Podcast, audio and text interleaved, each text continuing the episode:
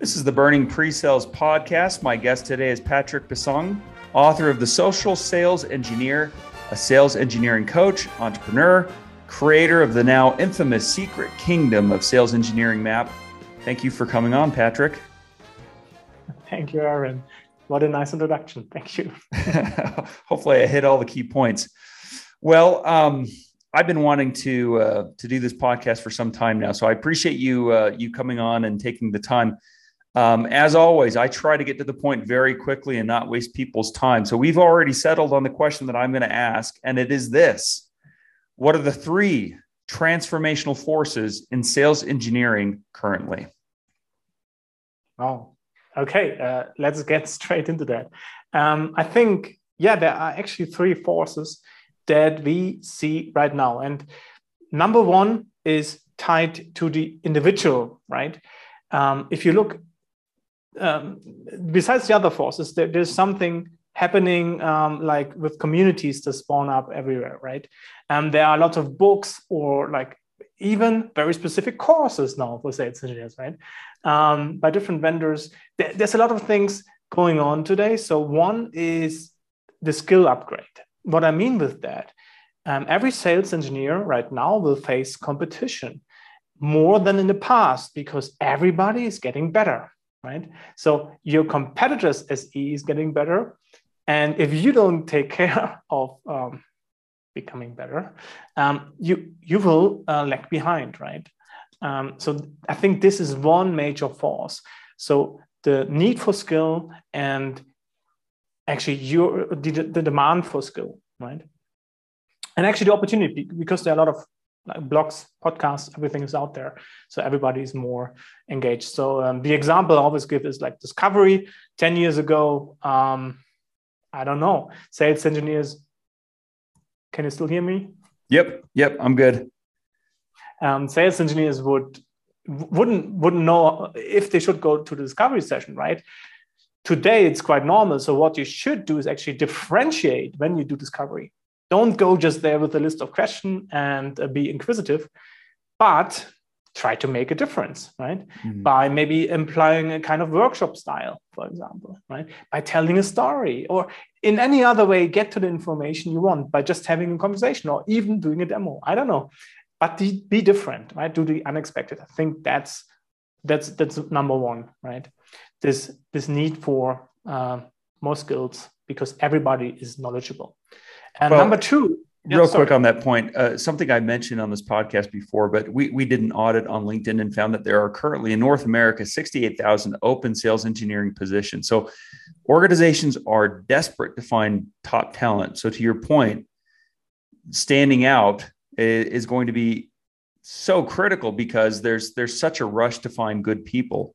Um, you might look at this from from a couple of different angles, but I I, I 100% agree with this. And we've been seeing this as a trend, at least for the last six months, how there's this incredible search for not just the demand for pre-sales, but for resources themselves and making sure that they're top tier talent because there's they're they're getting used so often and across the entire customer lifecycle in ways we've not seen before. Yes. And not only this, but I will come to this in point three.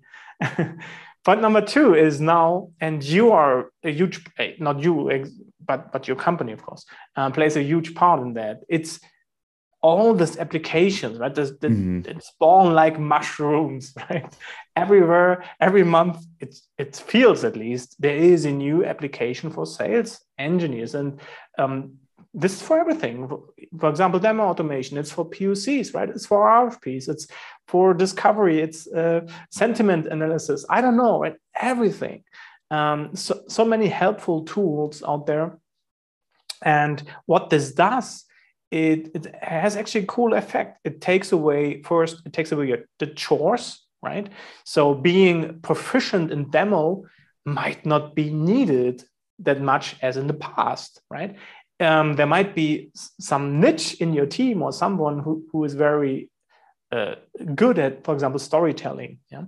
and crafting a compelling demo that is then automated or cut into pieces automated right so you you you really understand what's the journey of the buyer looking uh, watching this video right so this is i think um, something that happens with the toolings and this means you will have more time for not sure things, right? What was a chore today might not be tomorrow. So, what do you do with the time? It's a big question. Again, you should invest them in skills. Mm-hmm. What would be a good skill, for example, is um, building a brand, right? So, with all these uh, applications coming in, saving you time, be uh, be wise with using the time, right? And I think thought leadership is a big topic um, that you should, yeah, invest your time in if you get such a tool and you get the, the free time, right? Well, you know, what's interesting is I read a Gartner report. Um, this is just a couple of days ago that they just released this. One of the most important criteria for buyers when they're selecting a vendor to partner with is um, their thought leadership, their knowledge. Mm-hmm. Um, so, to your point, you know, uh, upskilling your your point of view on on a broader set of challenges as a sales engineer, since you're influencing a lot of the way that they think and how they apply technology to their problems uh, being known as a thought leader and building your personal brand as as sort of that thought leader actually increases your likelihood to um, influence and win people over. Exactly. And this is also a big issue with um, product-led growth companies i would say. Mm-hmm. um, I, I, mean I, I, get the point. At a certain um, stage you want the software to lead right and to get you the income the cash so you can um, improve but at some point you will need to actually um, have a methodology to become strategic, right? It's not only the product, yeah. but you need something that your client can actually use. And for sales engineering software, um, like maybe Vivun or Hub or whatever, um, it, it might be process knowledge, right? That, that you can give your buyers as, as a methodology so they can run this through the org and then software solves the problem. And I think that's a huge skill for sales engineers, leading with this problem. What am I actually solving? Right? If I can explain this without naming my actual solution, then I'm I'm a big step ahead of my competitor SEs. Yeah.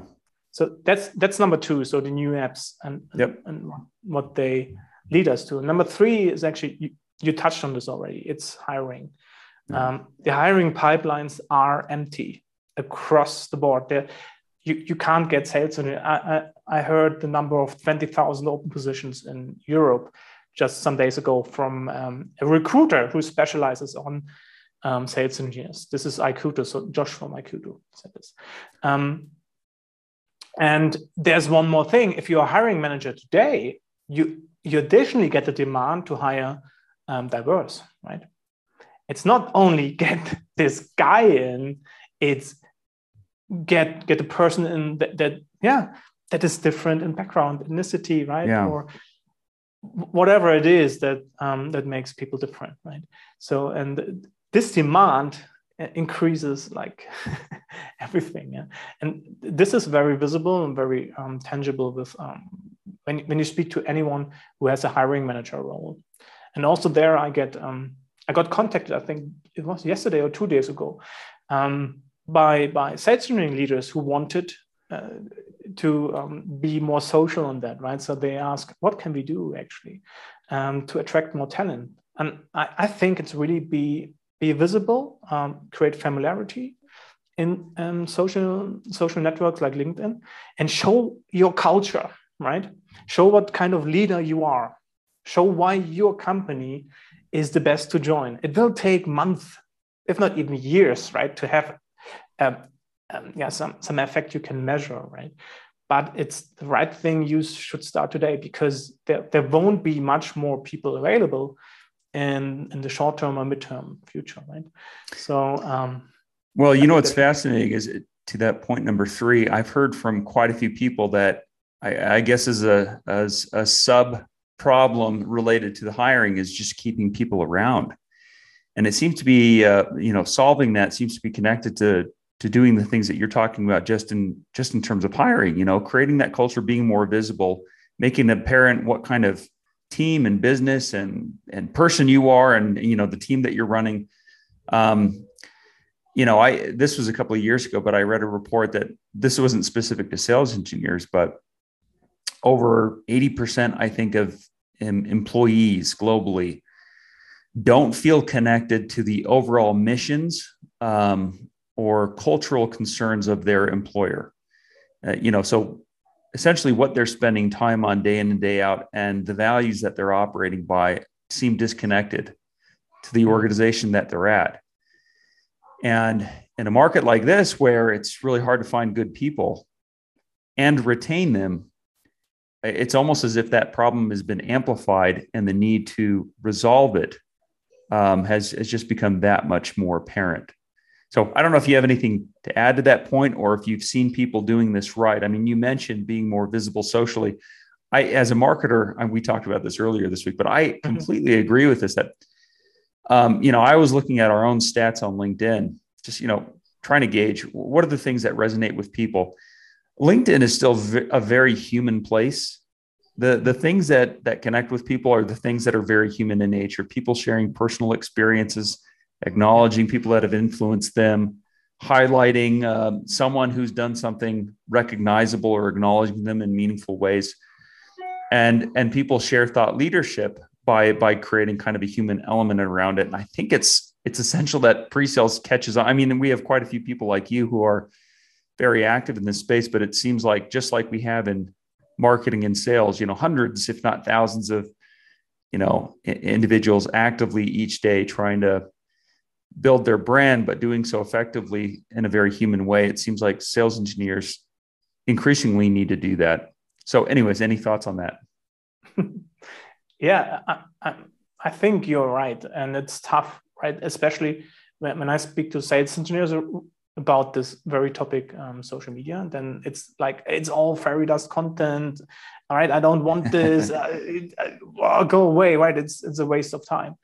But on the other hand, it's also you are, you can shape your destiny on social media right so it yeah. depends on yeah. you how deep um, or valuable your, your content is and i think that's a big plus for sales and news because they are typically very deep in their domain or um, know about problems or issues and how to solve them it's very valuable what they have to say right so i i'm all pro right go for yeah. it uh, build your brand it will help you it's it's this positive black swan, if you know this term. Um, so it's a capped downside, right? You have unlimited upside. Yeah. And that's a huge plus for social media. And you just should merge, you should merge it with your professional life, right? And there are companies who, already say, like, well, if you want to become like, I don't know, field CTO, for example, you have to have a brand on social media. We want mm that you have followership, right? And that you are visible. And even if not, just having a, for example, LinkedIn page helps you in your deals because your account executive can tell your prospect, hey, look my expert up, mm-hmm. right? And they then maybe see a video of yours or read this provocative blog post that is linked in there. And you, you suddenly get a warm call because they understand you, they know you, they say, hey, I have the feeling I know you. Uh, great post. Let's talk about this. And immediately you are in a conversation, and that's helpful for everybody who might be, yeah, a bit introvert, right? Um, yeah. As sales engineers, that's I, would I wouldn't say most of them, but a lot of them are. Right. That's so critical. Yeah, uh, people don't buy from people they know; they buy from people they trust and it's a higher value than just knowing somebody you can't trust them until you kind of know them but that's such a great idea for sales engineers who are going to be engaged in these b2b technical sales um, you know pursuits to have their linkedin page have account executives refer their prospects to the se's linkedin page so that they can see their point of view how they structure things how they approach problems that's a really fascinating takeaway well thank you so much. These are truly three transformational things happening in sales engineering. I pre- appreciate you taking the time uh, and thank you for going over that. You're very welcome.